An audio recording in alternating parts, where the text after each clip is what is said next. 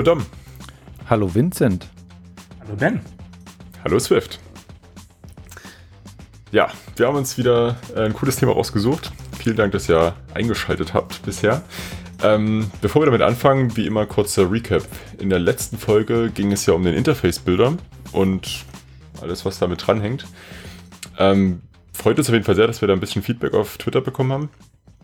Und wir wollten auf eins ähm, kurz eingehen. Und zwar hat der Ed Leberwurstsaft ähm, darauf hingewiesen, ähm, dass ja Size-Classes im Interface-Builder tausendmal besser gehen, beziehungsweise teilweise überhaupt geht. Also, also es geht ja auch im, im Code. Man kann da ja auch mit diesem Trade Collection the Change auf die Size-Class hören und entsprechend was anpassen.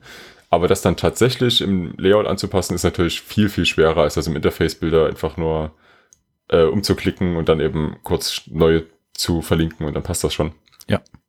Das ist natürlich absolut valide. Okay, dann würde ich sagen, gehen wir auch direkt zu unserem Thema. Ja. Unser heutiges Thema, wie ihr wahrscheinlich schon bei der, äh, in, in der Überschrift der Folge gesehen habt, falls ihr das gelesen habt, ist Hardware und Tools. Also was, was für Hardware haben wir und was für Tools benutzen wir so im täglichen Benutzen? Also was brauchen wir, damit wir überhaupt arbeiten können? Und wir wollten mit der Hardware erstmal anfangen. Was für Hardware habt ihr denn da so rumstehen?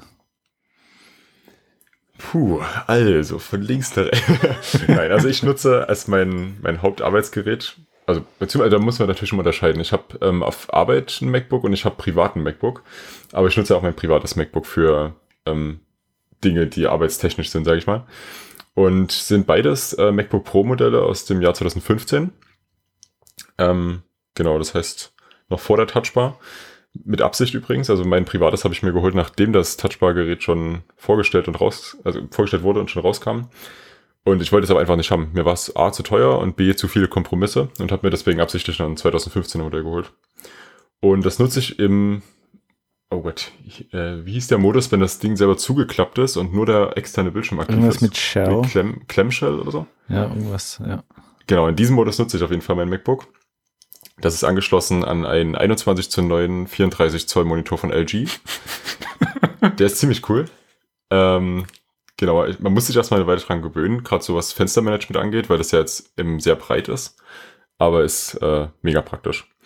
Und Eingabegeräte sind bei mir die das Magic Keyboard und äh, Magic Trackpad. Beides von Apple eben diese, das Standardding halt. Beides Bluetooth und beides eigentlich ziemlich cool. Bin ich auch sehr zufrieden mit. Mit wie vielen, mit wie vielen äh, Apps kannst du da, arbeitest du da im Schnitt gleichzeitig? Also es ist ja ein extrem breiter Bildschirm. Hast du dann irgendwie Xcode, Safari, Stack Overflow, äh, Instruments Also- und so weiter? Also für mein Fenstermanagement ähm, nutze ich, sage ich jetzt mal gleich, weil ich merke, dass wir es auf der Liste gar nicht drauf haben, nutze ich ähm, Spectacles, eine Ja, ich ziemlich coole App, mit der man das machen kann. Großart- Das, Ich hab- das ist, glaube ich, das nach Little Snitch, und das fehlt auch auf der Liste, das erste, was ich installiere, beziehungsweise das zweite. Okay, aber ich nutze es tatsächlich, ähm, seitdem ich diesen Widescreen-Monitor habe, gar nicht mehr so häufig, ähm, um mehrere Dinge gleichzeitig drauflaufen zu haben. Äh, ich nutze tatsächlich den Fullscreen-Modus von OS X, der mitkommt. Und zwar nutze ich da meistens Slack und Safari auf einem, was so ein Viertel und drei Viertel ungefähr der Breite einnimmt. Und für Xcode mache ich mir noch den Simulator in Fullscreen parallel daneben. Das kann man sich ja über so einen NS-User-Defaults-Eintrag aktivieren. Und das finde ich dann auch mega gut. Das ist dann irgendwie genau die richtige Breite für Xcode. Es ist auch nicht ganz links, weil ganz links ist auf einem Widescreen-Monitor sehr weit links. Und wenn da der Code ganz links anfängt, lässt sich dann auch wieder schlecht lesen. Aber mit dem Simulator daneben ist das äh, meiner Meinung nach perfekt. Also immer zwei, ein bis zwei Programme tatsächlich. Ja, ich, ich, äh, ich konnte meine äh, fehlende Bildschirmbreite, weil ich ähm, auf der Arbeit einen normal großen externen Bildschirm plus noch den, das, das äh, MacBook-Bildschirm habe, konnte ich dann durch eine Phalanx an, an, an Spaces. Achso, ja, vielleicht äh, ganz kurz zur Ergänzung. Auf Arbeit habe ich quasi genau das gleiche Setup. Es ist zwar ein MacBook ohne dedizierte Grafikkarte, was mein privates hat, und der Bildschirm ist ein leicht anderes Modell, aber ist auch ein Widescreen. Ah ja, also zu, zu Hause habe ich einen äh, 2011er iMac, ähm, 27 Zoll. Ähm, wunderbares Gerät. Einziger Nachteil ist, ist, dass das letzt, die letzte Generation, die noch kein Bluetooth LE kann. Ähm, und auch kein Metal, also kein OpenGL 4. irgendwas, was so die, die, der, der Threshold ist, ab dem Metal und, und, und, und ähm, Vulkan und sowas erst funktioniert. Das ist ein bisschen schade. Ansonsten ist der absolut super. So ein Quad-Core mit ähm, Hyper-Threading, also so einem virtuellen Octo-Core und wunderschön schnell mit ähm, Do-it-yourself äh, Fusion Drive. Ähm, also iMac aufgemacht, ähm, SSD-Karte gekauft, äh, die Hülle weggenommen und dann einfach die SSD hinten in die Innenseite geklebt. ähm, ist flach genug, sodass der, der, der Luftstrom nicht wirklich beeinflusst wird. Ähm, genau, und auf der Arbeit habe ich einen, äh, eben einen dieser, äh, dieser neuen MacBook Pros mit Touchbar, weil alle, alle generell, also alle Modelle ohne Touchbar, die sind ja sowas von schwach auf der Brust. Also der hätte ich mir einen, hätte ich mir einen, einen neuen gekauft äh, als Ersatz für mein Vorgängermodell, dann wäre der neue um, um mehrere erste Nachkommastellen langsamer gewesen als mein Vorgängermodell. Und das irgendwie geht einfach irgendwie gar nicht. Ähm, Was für eine Einheit, wenn du mit Nachkommastellen anfängst? Ja, also Punkt X Gigahertz. Achso, okay. Ähm, also jetzt habe ich hier 3,1 Gigahertz und das wären, glaube ich, 2,7 gewesen stattdessen. Ähm, beziehungsweise von 2,7 auf 2,4 runter. Also es war wirklich lächerlich. Ähm, naja, und jetzt, ähm, weil ich halt diesen Rechner habe, habe ich jetzt das Problem, ich hatte schon von relativ schnell an das Problem, dass einige Tasten ähm, so einem sehr, so schnell sehr verklebt vorkamen. So geht's mir jetzt mit dem N fast permanent. Das Tab manchmal auch. Und mein Control Key ist spontan plötzlich unten links irgendwie abgebrochen, intern, dieses kleine Häkchen. Den kann ich also jetzt so halbwegs quasi liften. Da werde ich jetzt nächste Woche mal gleich zur Genius Bar laufen dürfen. Ähm, aber wenn die Tastatur, Tastatur funktioniert, dann tippt sie sich absolut super. Ist nur ein bisschen Gewöhnungs Gewöhnungssache am Anfang, ähm, die, die Pfeiltasten zu finden, weil man da ja früher so, so früher so eine, so eine Lücke hatte mhm. wo man sich sehr schön mit den Fingern einfach legst die Finger drauf und die Finger finden das sofort. Das Jetzt, ist ganz schlimm. Ich verstehe nicht, warum sie es machen. Das ist ganz schlimm. Ja. also ich finde es nicht so schlimm. Ich habe ja das mit dem Magic Keyboard, ist es ja genau das gleiche im Endeffekt. Es hat mhm. ein bisschen mehr Spielraum, aber es ist von der Anordnung erst gleicher. Ich finde es nicht schlimm mit den Pfeiltasten. Ich finde bis heute die Tasten nicht und habe das Ding seit über einem Jahr. Ja, ich finde es auch schwierig. Ähm, aber also jetzt kommt mein Setup, das in vielerlei Hinsicht sehr viel extremer ist als das, was ihr habt, aber nicht so, wie man denkt. Also ich habe auf der Arbeit und privat ein MacBook Air. Ähm, auf der Arbeit 2014er, auf privat 2015er, weil ich irgendwann mal Kaffee auf das Vorgänger, auf den Vorgänger gekippt habe. Ähm, und ich habe keinen externen Bildschirm. Das heißt, ich entwickle auf einem 13 Zoll Bildschirm auf der Arbeit und auch privat. Wenn ich mehr Platz brauche, hänge ich per Duett mein iPad mit dran. Ähm, aber das kommt meistens nicht vor. Also ich habe mir jetzt eine, Arbeits, eine Art zu arbeiten angewöhnt, wo ich das nicht brauche, wo ich meistens mit meinen 13 Zoll auskomme. Ähm, allerdings. Gerade nochmal zur Aufklärung. Duett ist eine App, ne? Also. Duett ist eine App, genau. genau. Mit der App, du, die läuft auf mit der du dein, dein iPad als vollwertiges externes Display nutzen kannst. Richtig, über, über USB. Ähm, das heißt, du kannst mit der Maus auch wirklich dann quasi auf dein iPad wandern. Es ist nicht so, genau. dass du dann auf dem iPad bedienen müsstest, sondern nee. es ist wie ein Bildschirm. Ist schon Richtig. eine sehr coole ja, Aber das geht eben auch. Also du kannst halt auch auf dem iPad bedienen, was den Vorteil, dass du dann eben Touch auf macOS hast. Ja, aber es, macOS kann halt keinen Touch und das merkst du halt die ganze Zeit. Also es nervt tierisch. Ähm, die haben es auch eingebaut, dass du dann die, die, die Touchbar da einblenden kannst und so. Das funktioniert aber auch teilweise sehr schlecht, weil dann äh, zum, zum Teil zum Beispiel, ich glaube, bei Slack war das so, dass dann eben die Eingabemaske hinter der Touchbar war. Und das ist halt auch, also ähm, ist ein Kompromiss. Äh, das, die ganze App ist ein Kompromiss, weil zum Beispiel äh, die Geste um den ähm, äh, Control Center, glaube ich, heißt das. Nee, nicht Control Center, dieses Mission Control. Äh, die Geste, wo du mit drei Fingern nach oben wischst, um Mission Control zu öffnen, das geht zum Beispiel nicht mehr, wenn du Duett installiert hast oder oh, laufen hast oder sowas. Also ist irgendwie keiner. Und da greifen sie irgendwo tief ein, wo dann irgendwas kaputt geht. Egal. Auf jeden Fall, manchmal brauche ich eben diesen zusätzlichen Platz und das habe ich dann auf meinem iPad. Aber ich bin gerade sehr unzufrieden, was man vielleicht bemerkt hat, wenn man äh, auch im gleichen Slack-Channel ist, in dem ich auch unterwegs bin. Ähm, weil Xcode 9 äh, zerstört mein Setup total. Es funktioniert nicht mehr. Also bei Projekten, die etwas größer sind, vor allen Dingen die Swift-Code haben, kompiliert das Teil so unglaublich schlecht langsam, dass es schmerzt. Und früher hat es vorher, also mit Xcode 8 hat das noch nicht geschmerzt und vor allen Dingen vor Swift hat es überhaupt nicht geschmerzt, da ging das super. Und deswegen bin ich jetzt am Suchen. Ich will am liebsten auch so einen Rechner haben wie der ähm, Ben, weil ich mit dem, also ich will, dass ich will keinen Computer kaufen, der zu einem sehr hohen Prozentsatz innerhalb kürzester Zeit äh, das Keyboard mir entgegenwirft.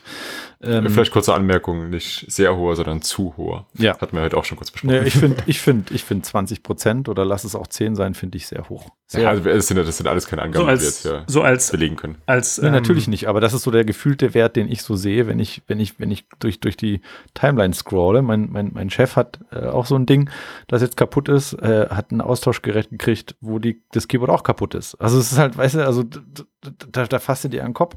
Egal. Äh, die Dinger kosten 2800 Euro. Ne? Das ist der, der genau. Preis, den wir für, für meinen da gezahlt haben. Genau. Also kurzum, ich will so ein Ding nicht haben. Der Ben hat mir jetzt heute einen Link geschickt. Jetzt muss ich morgen mal fragen, ob ich das haben kann in der Firma. ähm, ähm, weil, also es ist halt schwer, was ich halt will. Ich möchte eins mit US-Tastatur haben, weil ich mich daran gewöhnt habe und die sehr toll finde. Und das kriegt man halt, also refurbished kriegt man das halt nicht hier in, in Deutschland. Ähm, und die, die Computer gibt's bei, bei Apple nicht mehr und ich bin nicht der Typ, der auf Ebay oder sonst irgendwo die Dinger kauft. Ich will die eigentlich von Apple haben. Ähm, kurzum, äh, entweder warte ich noch, bis die, die, die Tastatur wieder im Griff haben oder ich kriege eben so ein 2015er Modell. Ja, also kann ich nur empfehlen. Meins hat auch US-Tastatur und ich habe meins von eBay gekauft, aber bin damit tatsächlich sehr zufrieden. Ja. US-Tastatur ah, ja, genau. habe ich auch. Never ever ohne. Das ja. ist, also das ist so der Punkt auch bei irgendwie, keine Ahnung, neue Firma, wo ich, wo es nicht diskutiert wird. Also. Ja, ja, nee, bei mir auch nicht. Also, es ist ein Arbeitsgerät. Das Man kann vieles diskutieren, aber bei Tastaturauswahl, nee. Nee, es ist, ich, ich verstehe es halt. Also, Diskussionen zu sowas verstehe ich halt auch nicht, weil die setzen das eh von der Steuer ab. Die, ich glaube, sie zahlen für diesen Computer weit viel weniger, als ich zahlen würde. Und ähm, ich benutze den, bis der abgeschrieben ist und fertig. Deswegen ist das eigentlich egal. Aber egal, also da, darüber müssen wir, glaube ich, gar nicht so weit ausholen. Ähm, ach so, ja, zum, zum Rest. Ich habe auch ein, ein, Trackpad, ein Magic Trackpad, das Zweier mit dem Akku und auch ein Magic Keyboard, das Zweier mit dem Akku. Ähm, und ich habe noch so einen Roost-Stand. Das war so ein Kickstarter, ähm, ein sehr cooler Laptop-Stand, den man jetzt auch kaufen kann. Werden wir mal verlinken, weil ich habe den jetzt schon, viele Leute, die mich damit gesehen haben, haben den gleich danach gekauft, weil der echt sehr cool ist. Ähm, also ich habe auch einen Laptop-Stand. Ich kenne den, den du gerade jetzt gemeint hast, nicht, aber ich habe diesen Rain-Design, den glaube ich auch so jeder hat, also den ich zumindest schon in ganz vielen Firmen gesehen habe. Nee, der Vorteil vom Roost ist, dass er mit, dass ich ihn mitnehmen kann, weil ich eben öfters mal okay. in unterschiedlich, an unterschiedlichen Stellen arbeite. Ähm, der, der, lässt sich sehr klein verpacken und ist extrem leicht. Und das ist halt echt okay. sehr cool. Wir verlinken das, dann könnt ihr euch das angucken. Gut, dann würde ich sagen, kommen wir jetzt mal zur Software. Yep. Ähm, wir haben eine schöne Liste, falls wir jetzt nicht auf alles eingehen können. Die Liste packe ich am besten trotzdem komplett in die Shownotes rein. Dann könnt ihr euch ansonsten nochmal durchklicken. Das ist so das, was wir alle, äh, also wir drei jetzt hier, sehr intensiv nutzen. Und wir haben jetzt schon ein bisschen was aussortiert. Also das sind wirklich die, die für uns wirklich wichtig sind. Ja. Ähm, wir haben das ein bisschen nach Kategorien eingeteilt. Wir werden die jetzt auch so der Reihe nach durchgehen und im schlimmsten Fall fällt da die letzte Kategorie raus. Ähm, genau, also wir fangen mit den Consumer Tools an. Wir haben gerade eben schon äh, Duett mit dabei gehabt. Dann habe ich ähm, Alfred, was ich unglaublich gerne nutze, was auch das erste oder ja, das zweite ist, was ich mir auf einem neuen Mac drauf installiere, wenn ich einen habe. Ähm, das ist quasi ein Ersatz für Spotlight, aber es kann halt noch viel mehr. Ich glaube, am besten kann man es beschreiben, das ist eine Visualisierung für Skripte. Man kann halt ähm, Skripte hinterlegen und die dann per Spotlight-Befehl sozusagen in Alfred ausführen und auf dem Output direkt wieder irgendwas Neues machen. Ähm, lässt sich schwer beschreiben. Am besten mal anschauen, ist wirklich sehr, sehr mächtig. Ja, also wofür ich Alfred extrem nutze und nicht mehr missen möchte, ist der ähm, Clipboard Manager. Stimmt, der ist auch unglaublich gut. Also alles, was man so im Clipboard drin hatte, wird da drin gesammelt. Außer zum Beispiel Dinge aus äh, OnePassword, was dann gleich das nächste Tool ist. Ähm, das kann man zum Beispiel dann außen vor lassen und dann ist es natürlich auch weg im Clipboard, nachdem es eben dann automatisch wieder gelöscht wurde. Ja. Aber ansonsten Text, Bilder, man kann einstellen, wie lange das gespeichert werden soll, dass Bilder zum Beispiel nur, äh, was weiß ich, zwei Stunden und Texte aber sieben Wochen oder sowas. Das kann alles eingestellt werden. Und, Und durchsuchbar. Du kannst dann auch dein Clipboard durchsuchen und sowas. Mit, mit zwei Tasten äh, klickst du und dann kannst du lostippen und äh, durchsucht dein Clipboard und du, das ist super. Ich kann nicht mehr ohne. Es gibt eine, eine Plugin-Architektur, ne? Also wenn du Ja. dieses Extension-Pack hast, kannst du ganz eigene Plugins schreiben, wo auf, mit denen du auf irgendwie eine, keine Ahnung, Web-API zugreifst, um dir da irgendwelche aktuelle Werte rauszuholen. Keine Ahnung. Genau, Ja. das, das meinte ich mit der Visualisierung von Skripten. Also du kannst da eigene Skripte machen, die dann irgendeinen JSON zurückgeben, was dann die Items repräsentiert, die in Alfred als Ergebnisse angezeigt werden. Ich habe dafür ähm, tatsächlich auch ein Framework geschrieben, womit man äh, in Go und Swift äh, Skripte schreiben kann. Äh, ja, verlinke ich einfach mal beide mit. Genau. Also genau. Mein, ähm, achso. ja. Ich hätte jetzt Ja, das nächste angekündigt. Ich habe es ja gerade schon angeteasert. Aber ja, erzähl. Genau, also für mich, wie ich schon sagte, das im Endeffekt erste Tool, was ich auf dem neuen Mac installiere, ist Little Snitch. Ähm, das ist im Endeffekt eine lokale Firewall, die dir erlaubt, ähm, für jede App oder jeden Prozess zu definieren, ob und wenn ja, welche Verbindungen mit der Außenwelt aufgenommen werden dürfen, auf welchen Ports, auf welche Domains, alles, was irgendwie mit so einer Verbindung konfigurierbar sein könnte oder charakteristisch sein könnte. Ähm, und nutze das auch ganz, ganz rigoros. Also ähm, da bin ich äh, ein wenig äh, äh, nicht sehr quasi kollegial unseren Kollegen gegenüber, denn jegliche Form von Analytics auf meinem Mac wird grundsätzlich geblockt. Also DevMates und der ganze Kram wird alles geblockt. Auch Google Analytics, alles geblockt. Ähm, absolut, ein absoluter Muss für, mi- Muss für mich. Und als zweites kommt dann meistens Spectacles, das hattest du ja auch schon erwähnt. Okay, ich dachte eigentlich, dass du auf OnePassword jetzt eingehst, weil ich das Das gerade Nummer drei. Genau, also OnePassword ist für mich das erste. Das ist halt ein Passwortmanager und der synchronisiert sich eben über die iCloud in meinem Fall, geht aber auch über andere Dienste. Und ja, da sind eben alle Passwörter drin. Deswegen ist das für mich das erste, was ich installiere. Und als nächstes dann eben alle Tools, die meine Passwörter beziehungsweise auch Lizenzen, die in Pa- OnePassword auch mit verwaltet werden, beinhalten. Und dann alles darauf aufbauend. Ähm, vielleicht noch kurz auf die Tools, die wir gerade schon genannt haben. Also Duet kostet Geld, Alfred App kann man kostenlos nutzen, aber dieses Pro Pack kostet auch Geld. Ähm, Little Snitch kostet auch Geld. Man kann Little Snitch theoretisch verwenden, um das Tool selber daran zu hindern, nach Hause zu telefonieren. Äh, ja, das sind halt diese, Also. Macht es geht auch kostenlos, aber dann deaktiviert es sich nach drei Stunden. Das ist ja nicht wirklich Sinn der Sache. Nicht. Okay. Also ich habe die bisher auch alle gekauft. Spectacles ist kostenlos. Ist, glaube ich, sogar Open Source. Mhm. OnePassword kostet auch Geld und gar nicht so wenig, aber ich glaube, mittlerweile haben die auch so ein Abo-Modell. Ja. Ja. Ja, muss man mögen. Aber auch ich meine, das waren so 60, 70 Euro teilweise, bevor sie dann auf Abo gegangen sind. Ja, genau. Ja, für die, für die Mac-App, aber die iOS kosten dann nochmal extra und. die war, glaube ich, auch auf nicht viel. 10 oder sowas. Ja. Aber, also, lass es 100 Euro ungefähr sein, hat sich auf jeden Fall gelohnt. Die iOS-App angetan. gibt's ganz selten kostenlos. Also ich habe sie damals kostenlos bekommen. Ah ja, okay.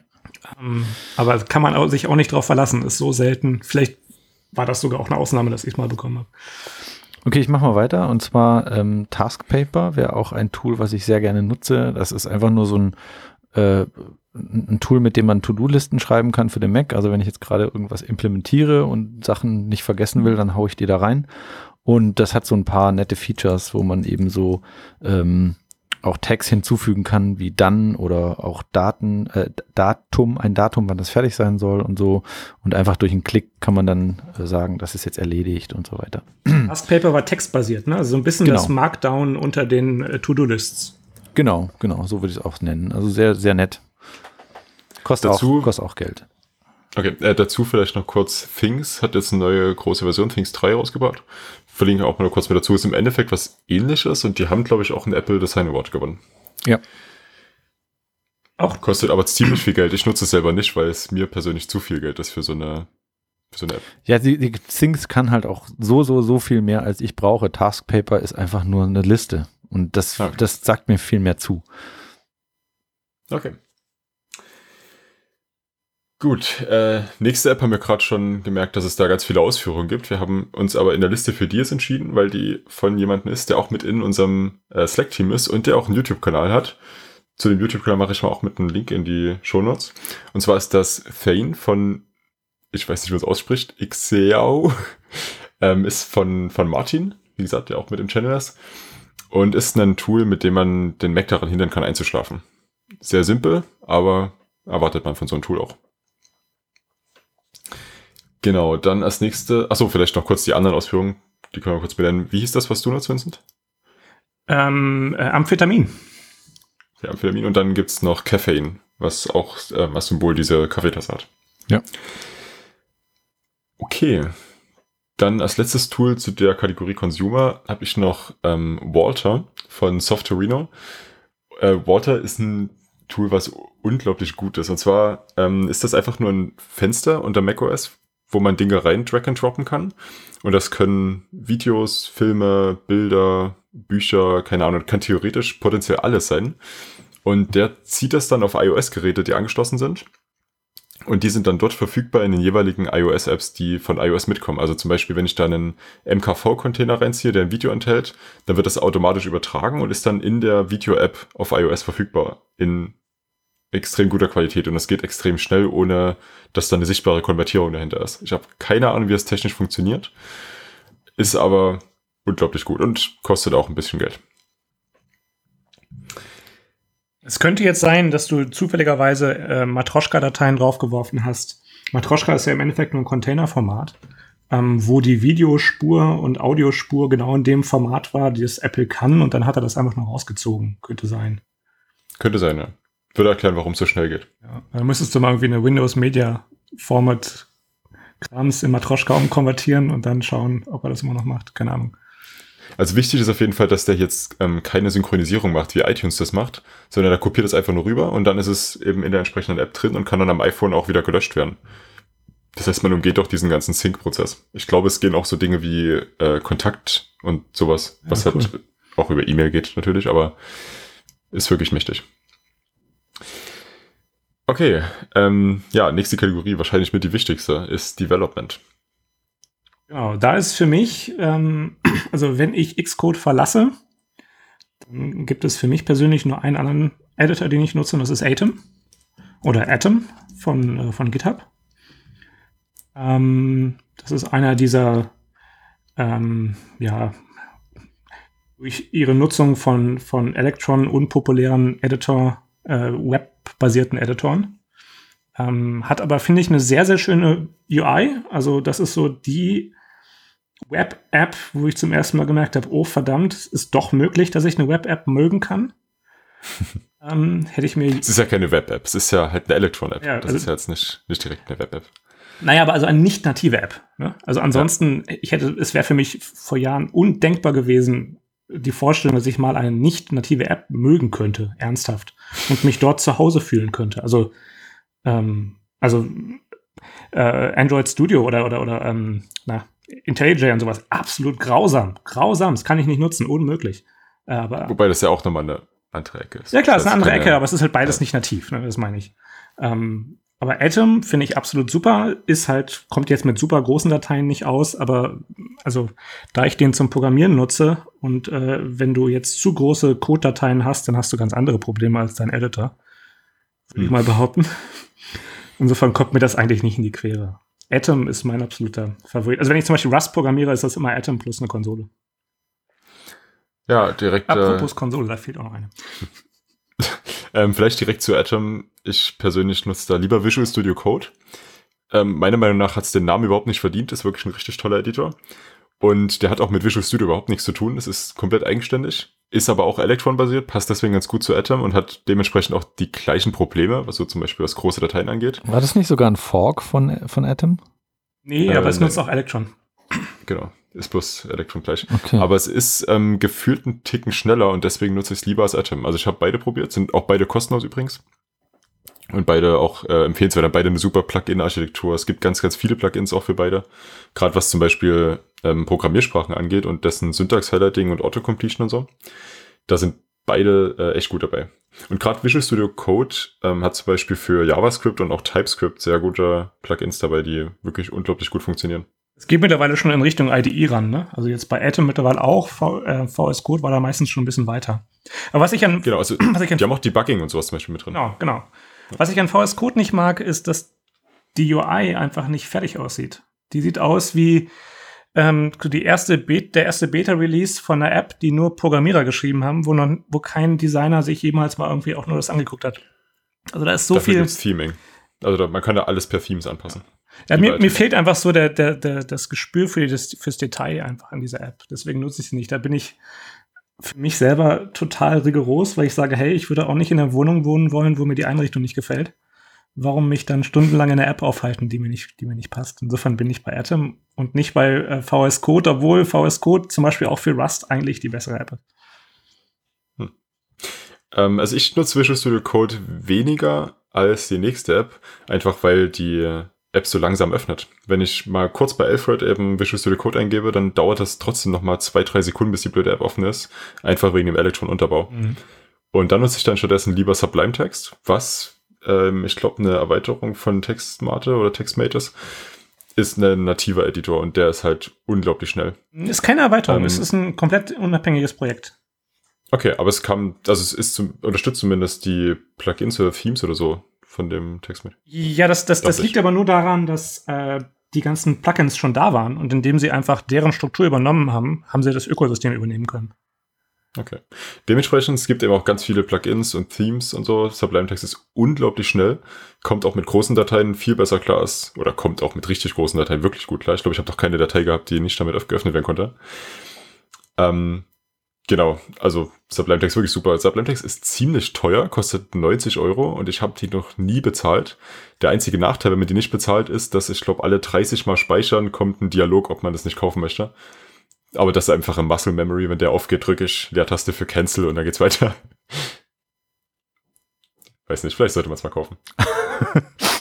Das ist komisch, das halt ist komisch, ne? Also wir, wir sind der Schlagmensch, die wissen sollten, wie viel Aufwand in so einer App steckt. Weil selbst wir, ja, wenn selbst wir nicht gewillt sind, das zu zahlen.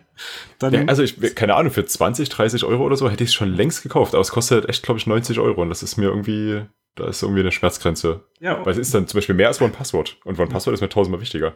Beziehungsweise die Schmerzgrenze für dieses Pop-up ist dann wiederum nicht groß genug, ne? Wenn das vielleicht mhm, ein bisschen. Das auch, ja. Das bei jedem Start guck mal hier, das hätte jetzt sofort offen sein. Quasi, es zeigt dir die, das, es zeigt dir das Fenster schon vollwertig an, aber du kannst, es ist read-only für fünf Sekunden. Ja, Was zum Beispiel. Naja. Hoffentlich, hoffentlich hört er nicht zu. okay. Ähm, machen wir weiter, oder? Mhm. Wer macht weiter? Also ich nutze, ihr, müsst ihr, weil ich nutze das nicht. Okay, also das nächste, das nächste, die nächste App auf unserer Liste ist Tower. Ähm, Tower ist mein ähm, Git-Client, also Git-GUI-Client meiner Wahl. Ähm, Finde ich um ein, in vielen Punkten um einiges intuitiver als ähm, SourceTree von Atlassian. SourceTree hingegen ist, ist kostenlos, Tower kostet was. Ähm, Tower ist von einem. Das ist, glaube ich, nicht ganz richtig. Ich glaube, Source Tree kostet unter bestimmten Umständen auch was. Irgendwie, wenn es geschäftlich genutzt wird, okay. bin ich mir gar nicht sicher. Irgendwie, da gab es auch Einschränkungen. Okay. Ich habe noch nie dafür gezahlt. Okay, kann, das kann sein, ja. Ähm, Tower ist von, auch von einem deutschen Entwicklerteam. Hat vergessen, wo sie sitzen, aber es ist Stuttgart. aus Deutschland. Stuttgart. Stuttgart. Ah ja. ähm, Finde ich ein sehr, sehr schöner Git-Client ähm, auch sehr intuitiv, also wirklich so Mac-like mit Drag and Drop. Also wenn du zwei, zwei Branches mergen willst, dann dragst du den einen einfach auf den anderen. Und oh, dann. Das kann ich noch nicht. Aha. Solche Sachen zum Beispiel, ähm, die in SourceTree um einiges aufwendiger sind. Ja, also ich nutze auch Tower. Ich mache so die einfachen Sachen auf der Konsole, wie Dom auch. Ähm, ansonsten nutze ich auch Tower. Also ich finde die UI auch viel, viel schöner als SourceTree und ja, also es gibt auch trotzdem ein paar Sachen, die mich ein bisschen dran stören. Also aber das Ding ist halt, ich mache nur einfache Sachen, deswegen kann ich bei der Konsole bleiben. ja, also es geht ja schon drum, wenn man jetzt eben viele Changes hat und die man in unterschiedliche Commits aufteilen möchte und dann das einzelne Stagen von, von Lines oder von auch von Dateien, das finde ich einfach viel zu aufwendig auf der Konsole. Ist es, ist es, deswegen mache ich das nie. Also es ist wirklich so, wir, wir sind so ein kleines Team, dass es bisher hat sich noch keiner beschwert, dass ich oft Sachen hinzufüge, die vielleicht nicht hinzugefügt werden sollten. Also äh, das, ja. Okay. Also vielleicht, falls derjenige zuhört oder falls jemand dran äh, zuhört, der gerade daran arbeitet, äh, was mir in Tower richtig fehlt, was zwar über einen Hack möglich ist, aber man kann seine Commits nicht signen. Da muss man explizit in die Git-Config reinschreiben, dass automatisch immer gesigned werden soll. Und da gibt's halt einfach keinen Haken für. In Source Tree geht das. Das würde mir mhm. echt gefallen. Auch wenn das ist kein wichtiges Feature ist eigentlich. Also ich glaube, das, das Commit Signing ist eh so. Übrigens, was, die, was das Interface von SourceTree angeht, die haben das vor einiger Zeit ähm, neu gemacht. Ne? Also ja, mit Dark Mode habe ich gesehen. Ja. Und vor allem auch komplett, mir aber immer noch nicht. komplett themable gemacht, mit einem riesen Aufwand. Also eine Mac, so, ja, also, so eine ausführliche Mac-App themable machen, boah, das ist schon ein ganz schönes fettes Jack, was man da rasiert. Ja, aber also ja. ich bei ich, ich habe äh, irgendwann mal vor vor Jahren, sehr lange her, habe ich SourceTree benutzt und ich kam damit einfach nicht klar. Es ist es war sehr unübersichtlich und da jetzt einfach Themes reinzukleben klingt so, als ob du eben eine Bruchbude neu anstreichst. Also es ist würde es für mich nicht nutzbar machen. Nee, also ich habe auch zwischendrin immer wieder Source Tree probiert. Es ist teilweise dann auch abgeschmiert oder hat irgendwelche komischen Fehlermeldungen gebracht. Das lag wahrscheinlich an irgendwelchen anderen Sachen, aber es, nee, komme ich nicht mehr Ich fand Theming auch irgendwie eine komische Priorität. Also, ist, also Theming ja. ist das Letzte, ja. was ich in meinem Git-Client brauche. Vor allem, also ich meine, das ist ja so eine Let's reinvent everything mhm. ähm, Feature. Das ist ja nicht irgendwie, dass du sagst, ja komm, wir haben das jetzt mal gerade irgendwie da die paar, äh, die paar Klassen geschrieben, sondern wir bauen im Endeffekt Coco komplett um, um es themable zu machen. Also Respekt, vor allem, weil das Ding ja auch Cross-Plattform ist. Das ist ja, also die nutzen den gleichen Code ja für verschiedene Plattformen, also abgefahren. Ja, naja. Okay, nächstes. Okay, das nächste, ja, das nächste ist ein ähm, Paketmanager, den wahrscheinlich jeder kennt. Ich glaube, da müssen wir nicht viel zu sagen. Ist Homebrew. Darf in der Liste einfach nicht fehlen. Es hat ein Paketmanager. Man kann darüber halt so ziemlich alles installieren. Unter anderem auch alle bisher genannten Tools, würde ich mal behaupten. Ähm, ja. Must-have ist auch auf jeden Rechner, äh, den ich neu irgendwie bekomme oder den ich neu wieder aufsetze, ist auch eins der zweiten Tools. Also es ist ungefähr das zweite Tool. Wenn ich One Password als erstes, dann ist das das zweite. Ja, geht mir ähnlich. Achso, das nächste ist eins, was, was ich drauf geschrieben habe. Das ist Xscope von Icon Factory. Und das ist so das Dev Multi-Tool. Also im Prinzip ist es, äh, ähm, ich würde, ich würde sagen, sowas wie Instruments nur für Design. Äh, da kann man, man, man kann alles Mögliche sich angucken. Man kann gucken, ob jetzt zum Beispiel das Design, was man hat, pixelgenau stimmt. Man kann ähm, Abmessungen machen. Man kann auch Dinge auf dem Mac ähm, spiegeln in eine iPhone-App. Das heißt, man kann dann zum Beispiel sich äh, ein Design nehmen, was man in Sketch hat und das mit Xscope auf das iPhone rüberspiegeln in eine extra App, die sie auch rausgebracht haben. Und also ein, also ein richtiges Multitool. Es kann alles Mögliche. Ähm, ich benutze aus diesem ganzen Toolhaufen vielleicht drei, vier Dinger immer mal wieder. Und dafür lohnt sich auf jeden Fall schon. Super Tool. Okay, gut. Kostet auch Geld, oder? Kostet Geld, ja. Okay. Okay, ja, das nächste ähm, ist eigentlich kein Tool, sondern eher so eine Toolbox vielleicht. Und zwar ist das Oh My Z-Shell und ist ein, vielleicht, hm, wie beschreibt man das am besten? So eine Art Plugin-Manager für Plugins für die Z-Shell. Ähm, ja, schaut es euch am besten mal an. Also ist ähm, so ein Terminal-Spaß mit coolen Themes und allem drum dran. Ist, ist sehr, sehr cool. Ja. bleiben wir beim Thema Shells. Ähm, meine, die Shell meiner Wahl ist die Fish Shell. Ähm, die habe ich vor ungefähr zwei Jahren jetzt ähm, zum ersten Mal installiert gehabt und will sie nicht mehr missen. Ähm, ersetzt bei mir halt in dem in meinem äh, Terminal. Da benutze ich übrigens iTerm 2, nicht das Terminal von Apple. Ähm, ja, ersetzt dort das normale Bash Shell und hat unglaublich viele coole Sachen wie Auto-Suggestions, Auto-Completion, ähm, viel, viel mehr schönere Farben, ähm, und äh, vor allem auch die Möglichkeit, also hat eine alternative Shell-Syntax. Ähm, das heißt, du musst einige Bash-Scripts ein bisschen anders schreiben, aber es ist halt vor allem einfach eine, ah, ich meine, also die Bash-Syntax, oh, Fish ist einfach ein, ein Spaß, da Shell-Scripts auch, also ein bisschen längere zu schreiben. Und ich weiß nicht, könnt ihr, könnt ihr ein Bash-Skript schreiben, ohne zu googeln? Nö, aber. Kommt auf das Skript drauf an. Ich schreibe so wenig, dann google ich halt schnell. Ja, also in Shell kriege ich es hin ohne Google. äh, in, in, in, in, in Fish kriege ich es hin ja. ohne Google. Ja. Ja, Seashell ist da, baut ja auch ein bisschen auf Bash drauf auf, aber hat auch ein paar Dinge, die mit dazukommen, die das Scripting einfacher machen, aber ist jetzt nicht eine neue Syntax oder so. Aber klingt cool. Also ich habe von Fish schon viel gehört, gerade was diese Autocompletion angeht. Der merkt sich ja irgendwie, was man schon so bisher gemacht hat und darauf aufbauend zeigt er das dann an. Nee, nee. Das gibt's auch. Nee, nee, nicht nur das, sondern ähm, selbst wenn du was noch nie gemacht hast, der guckt einfach, wo bin ich? Was, wer, was macht hier Sinn? Genau. Okay. Das ist super, Basis? super cool. Also du merkst die, ich könnte jetzt so ad hoc gar nicht die ganzen Features nennen, weil die Features sind darin, dass du nicht merkst, wo er dir hilft. Mhm. Weil es einfach natürlich also, ist. Das ist ich muss sagen, ich, ich war bei der Fish Shell, ich bin wieder weg. Ich bin auf der ZSH wieder. Mit Oh My ZSH. Es gibt da, also zum Beispiel für Git und alles, was die ganzen Subcommands und die ganzen Options und sowas, hat man bei Sicher eben auch ganz viele Vorschläge immer. Ähm, also die, die kann man, glaube ich, extra für sein Tool irgendwie bereitstellen und dann greift die da auch zu. Wenn, wenn du jetzt ZSH benutzt oder Oh My ZSH, ZSH äh, kennst du das Tool Z? Ja, ich kenne es, aber ich habe es bei mir nicht aktiv. Wieso ist das egal? Ist total cool. Auf jeden Fall, also Z macht das. Ich, ich tippe Z und irgendwas, wo ich schon mal war und er springt mir direkt an dieses Di Di Di Directory. Ja, ist cool. Ja. Kannst du auch mal den Link noch mit reinhauen. Dann. Also ja, das ist, glaube ich, das ist direkt, also das installierst du mit, das musst du einfach nur in der, in, so, in der Config okay. dann mit angeben.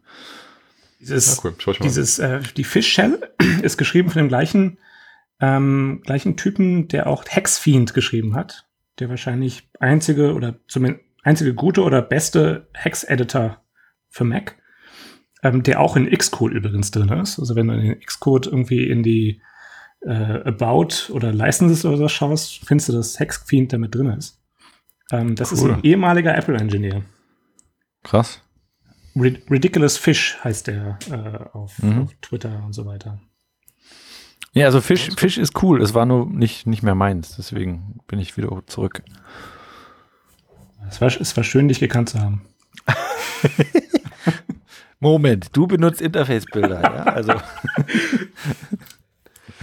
Okay, äh, ich würde sagen, wir machen die Kategorie noch durch und auf die restlichen können wir eventuell nächste Folge oder in dem Recap nächste Folge nochmal eingehen. Jupp. Okay, ja, dann mache ich aber direkt das nächste. Ähm, das Tool nennt sich Charles. Ähm, ist ein Proxy, beziehungsweise ist ein, ist ein Java-Programm, was ein Proxy enthält. Und darüber kann man sich den gesamten Netzwerk-Traffic anzeigen, den, der, oder was heißt den gesamten Netzwerk-Traffic? Den gesamten HTTP-Netzwerk-Traffic des Macs und auch ähm, anderer Geräte, die diesen Proxy mit verwenden. Zum Beispiel auch iOS-Geräte oder auch Android-Geräte oder was auch immer. Theoretisch geht da alles. Ähm, die App selber ist super furchtbar, super, super unübersichtlich, aber unglaublich mächtig und wirklich sehr zu empfehlen. Kostet auch Geld, ist aber auch jeden Cent wert, meiner Meinung nach. Das Ding kann auch man in the middle, ne? Also sofern du nicht, ähm, sofern die jeweilige App nicht jetzt Certificate Pinning nutzt. Also damit kannst du schon echt wirklich auch in SSL-Traffic reinschauen. Das ist schon ganz nett.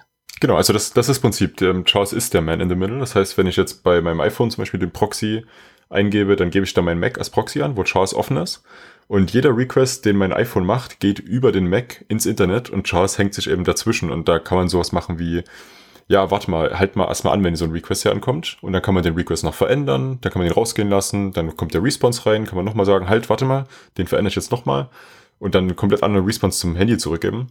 Man kann natürlich allgemein erstmal schauen, was überhaupt so passiert, wo überhaupt hingefunkt wird, um zum Beispiel auch äh, sowas wie Google Analytics zu blocken, geht darüber auch, dass man einfach verschiedene URLs oder Domains oder auch Paths ähm, blacklistet. Man kann da ganz, ganz viel drüber machen. Wenn ich mich nicht irre, dann hat Kilian mal einen Vortrag dazu gehalten, den es auch irgendwo auf YouTube oder sowas geben müsste. Da müssen wir ihn ja. mal fragen. Ähm, ja, also der, der war jetzt nicht über Charles, der war allgemein über äh, iOS Reverse Engineering. Ja, aber im Endeffekt war der Großteil des, also ein großer Teil des Vortrags war im Endeffekt, wie nutzt man Charles oder wie habe ich Charles benutzt quasi. Ne? Das fand ich, fand ich sehr, sehr interessant. Ja, der war bei den Kogels Dresden, verlinke ich mal. Ja, genau, bist ja an guter, guter Stelle hier. Ja. Genau, und dann, äh, ja, ist auch von mir, ähm, die App heißt, oder beziehungsweise erstmal andersrum, der, die Entwicklerbude heißt Real Artists und die App heißt Chip. Ähm, keine Ahnung, warum wir es gemacht haben. Es ist einfach nicht googlebar, weil das ein Steve Jobs Zitat ist. Aber die App ist ziemlich cool. Die steht noch total am Anfang. Ich weiß gar nicht, ob die vielleicht sogar noch Beta-Status oder sowas hat. Ähm, ist ein Tool, um Code-Reviews zu machen. Und zwar, ich glaube, nur für GitHub. Ähm, das Problem bei GitHub Code Reviews ist aber, dass die super unübersichtlich sind, weil der gesamte Diff einfach untereinander von allen Dateien hingeschrieben wird. Ähm, bei Ship hat man die Möglichkeit, dass man das ähm, dateiweise anschauen kann. Das heißt, man hat einen Dateibaum von den geänderten Dateien und kann sich pro Datei anschauen, was geändert wurde, kann direkt drin Kommentare machen und das funktioniert eben alles über die normale ähm, API von GitHub, also über deren REST API und auch die, die Echtzeitkommunikation über WebSockets oder wie die das gemacht haben. Das da, ist auch alles mit drin. Das ist echt gut. Großartig. Genau. Also das ist das Hauptfeature. Also wir haben, wir sind ja so GitHub geswitcht von vorher bei ähm, Bitbucket Server und die haben so eine Dateibaum bei sich in der normalen Übersicht mit drin und das, da gewöhnt man sich super dran, weil das halt super cool ist. Und bei Ship hat man das wieder. Und Ship ist halt schnell, es hat eine native App und die zieht sich, ähm, zumindest den Log-Ausgaben nach zu urteilen, zieht die sich auch eine lokale Kopie von dem Repository, so dass das Ganze dann wirklich ähm, super schnell difft und das jetzt nicht jedes Mal erst abfragen muss. Und die ist free für, für Public Repos und äh, genau. Fünf, Wenn man fünf Private Dollar im Monat für eben Personal ähm, äh, Private Repos. Cool. Genau. Also ich nutze es ähm, privat für meine Open Source Sachen und auf Arbeit äh, haben wir da eben auch eine Lizenz für unsere privaten Sachen dort. Und das ist echt praktisch. Gut, dann kommen wir jetzt zu den Picks, wobei genau genommen sind das ja alles bisher schon Picks gewesen, aber machen wir trotzdem. Ja, müssen. Ähm, ich fange mal an. Äh, nee, ich habe letztes Mal immer angefangen. Machen wir jemand anders. Dann fange ich an. Mein Pick der Woche ist Holy Jit. Ähm, Holy Jit ist ein Just-in-Time-Compiler in Rust. Ähm, das ist ein Experiment und äh, die Idee ist, äh, den, Just, den, den JavaScript Just-in-Time-Compiler in Firefox zu ersetzen. Und ähm, durch einen sicheren Just-in-Time-Compiler, der halt nicht in, in, C oder C++ programmiert ist, sondern in Rust. Ähm, und der Name allein macht es zu einem guten, guten Pick. Aber der aktuelle ist nicht in C und C++, sondern irgendwie Assembler. Ja, genau, der ist handgeschriebenes Assembler ja. und der versucht halt jetzt hier mit High-Level Rust dann trotzdem äh, Competitive Performance hinzukriegen, allein schon dadurch, dass man ähm, weniger Zeit darauf verwenden muss, das Ding sicher zu machen, weil die Sprache es sicher macht und damit man mehr Zeit darauf verwenden kann, die eigentlichen Optimierungen einzubauen. Genau. Hm. Aber holy jit, also ich meine, wie gut. geil ist denn das als Name für, für einen Justin Time Compiler? Das, das finde ich auch ja, extrem cool. Ähm, also das ist es sitzt nicht irgendwie auf dem Mozilla äh, GitHub-Account, sondern es ist auf einem privaten Account, aber es ist von einem der Mozilla-Leute. Ähm, und ich finde einfach sehr cool, dass dieses, dieses ähm, Servo-Team, was da gerade jetzt Firefox intern umbaut und da überall Rust einbaut, ähm, die nehmen sich nicht so ernst. Also die, das, das, das, äh, das Logo von, von Servo ist dieser Doge, dieses, dieses Hundememe. Hm. Und äh, die Version, wo sie dann irgendwie Rust, diesen Rust-Rap-Render hinzugefügt haben, der ist dann halt ähm, das Firefox-Logo mit dem Hundekopf. Also alles, also Design, als Designer sagt man sich, boah, ist das grässlich, aber es ist einfach, es ist so schön, es ist so schön nicht ernst. Das mag ich. Ja, sehr cool. Legit passt da perfekt rein. Klingt gut. Äh, packen wir Links zu dem Repository und zu dem Blogpost, den du neulich gepostet hattest, mit in die Shownotes. Okay, dann mache ich mal weiter. Ähm, ich pick heute ein sehr junges Projekt, was gerade mal sieben Commits hat und gerade mal sechs Stars. Ähm, ich habe das durch Zufall heute auf Reddit gefunden und das ist was, womit ich mich selber schon viel beschäftigt habe. Und zwar heißt das Simple API Client. Hatte ich den Namen gerade schon genannt? Nee, oder? Okay. Nein, hatte ich nicht. Ähm, und zwar ist das ein ganz, also es ist nicht simpel, aber es ist ähm, ein Mini-Framework, was auf Alamo Fire und RX Swift basiert und das so ein bisschen verheiratet und es damit relativ einfach macht, seine Netzwerkschicht zu definieren. Man hat so einen einzelnen API-Client, der mit einer Config erstellt wird.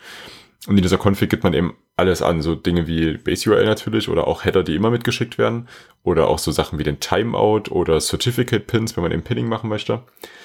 Ähm, man kann aber auch zentralisiert eben angeben, wie Errors behandelt werden, was an der Stelle gemacht wird, um zum Beispiel allgemeinen Error-Dialog oder sowas zu definieren. Ähm, genau, ist ziemlich cool. Und äh, ist auch relativ ähnlich gedacht wie was, was ich selber schon mal gebaut hatte. Aber halt zu Ende gebaut und ist halt ähm, eben noch mit Arc Swift und Observables und so ziemlich, ziemlich cool. Schick. Ja, jetzt komme ich. Ich picke diesmal kein GitHub-Projekt äh, oder sowas, sondern ich picke ein Podcast. Und zwar hat äh, Mike Ash war neulich bei äh, äh, äh, äh ähm, diesem Podcast über Swift. Wie war das? Vergessen den Namen. Auf jeden Fall haben die gesagt, er sollte mal einen eigenen Podcast aufmachen und er fand die Idee äh, gut genug, um das zu machen. Und der Podcast heißt Friday QA Live or Mike Ash Rambles About Stuff. Ähm, und das ist so. Also er erzählt einfach mehr oder weniger das, was er auch bei äh, seinem Blog äh, unter Friday QA immer schreibt. Ähm, sehr äh, also für mich ist das ein, ein sehr hohes Niveau. Ähm, ich habe oft Schwierigkeiten, Mike Ash zu folgen.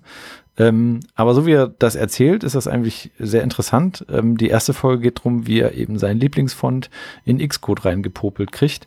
Ähm, und das ist äh, extrem interessant. Also ich habe da sehr, sehr gerne zugehört, weil er musste so ein paar Hürden nehmen, um das da reinzukriegen. Ähm, Hört euch an, ist auf jeden Fall äh, äh, eure Zeit wert, finde ich. Ja, cool. Gut, dann sind wir für heute durch soweit. Ja, ähm, bei der Gelegenheit vielleicht, ähm, weil wir sind jetzt hier mit unserer Liste nur knapp über die Hälfte. Ähm, vielleicht schreibt uns doch einfach, ob wir die andere Hälfte irgendwie jetzt dazu packen sollen, beziehungsweise ob wir sie beim nächsten Mal vielleicht besprechen sollen. Weil da sind schon noch einige interessante Sachen dabei. Also vor allem die ganze, der ganze Bereich Design, was ja mit App-Entwicklung eine Menge zu tun hat. Ähm, und noch so weitere Utilities. Ähm, sofern Interesse daran ist, dass wir da noch ein bisschen intensiver durchgehen, anstatt sie einfach nur jetzt hier in, dem, in die Shownotes zu, äh, zu pasten. Ähm, also wir posten, pasten auf jeden Fall in die Shownotes, könnt ihr schon mal drüber schauen. Ähm, aber wir können auf jeden Fall über das ein oder andere. Genau, also wenn Interesse daran ist, da irgendwie noch ein bisschen mehr ins Detail zu gehen, dann können wir ja auch durchaus überlegen, ob wir nächstes Mal noch quasi einen Teil 2. Ähm, und dann fallen uns mit Sicherheit noch ein paar andere Sachen ein. Das waren jetzt die ersten Apps, die uns so eingefallen sind. Ja. ja. oder halt, wenn wir, wenn wir quasi keine Themen mehr haben, dann greifen wir es wieder auf und genau. erzählen nochmal über die gleichen Tools. Und wenn ihr ein Tool habt, was jetzt nicht in der Liste drin ist, was aber auf jeden Fall ein Must-Have für euch ist, dann schreibt uns auch gerne, was für ein Tool das ist. Dann äh, schauen wir uns das auch an und vielleicht ist das ja auch was, was für die Allgemeinheit ganz interessant wäre. Ja, wir können ja, wir können ja eine, eine, eine ähm, wir können ja äh, in, in den Shownotes markieren, so eine Spoilerline über die man nicht drüber lesen sollte, wenn man sich nicht beim nächsten Mal gespoilert fühlen will, sofern wir dann doch noch einen zweiten Teil machen. Das wird schwierig, weil die Links zu unseren persönlichen Twitter-Accounts und zu dem Hallo Swift Twitter-Account, die sind nämlich ganz unten in den Shownotes. Schreibt uns gerne dahin. Ja, das äh, solltet ihr tun. Aber es folgen uns ja eh alle. Also deswegen ist das ja, ja eh egal. Ähm, ja, dann euch vielen Dank fürs Zuhören. Ähm, lasst uns gerne ein positives und ehrliches Review auf iTunes da. Der Link dazu ist auch mit in den Shownotes. Positiv und oder ehrlich? nee, das war schon richtig. ähm, das ist, jeder mag unseren Podcast, ist auch klar. Ähm, genau, und äh, erzählt's weiter. Genau. Ähm, verlinkt uns einfach, schickt uns äh, irgendwo hin. Genau. Und dann hören wir uns in zwei Wochen wieder. Jo, bis dann. Bis dann. Ciao. Bis dann. Tschüss. Ciao.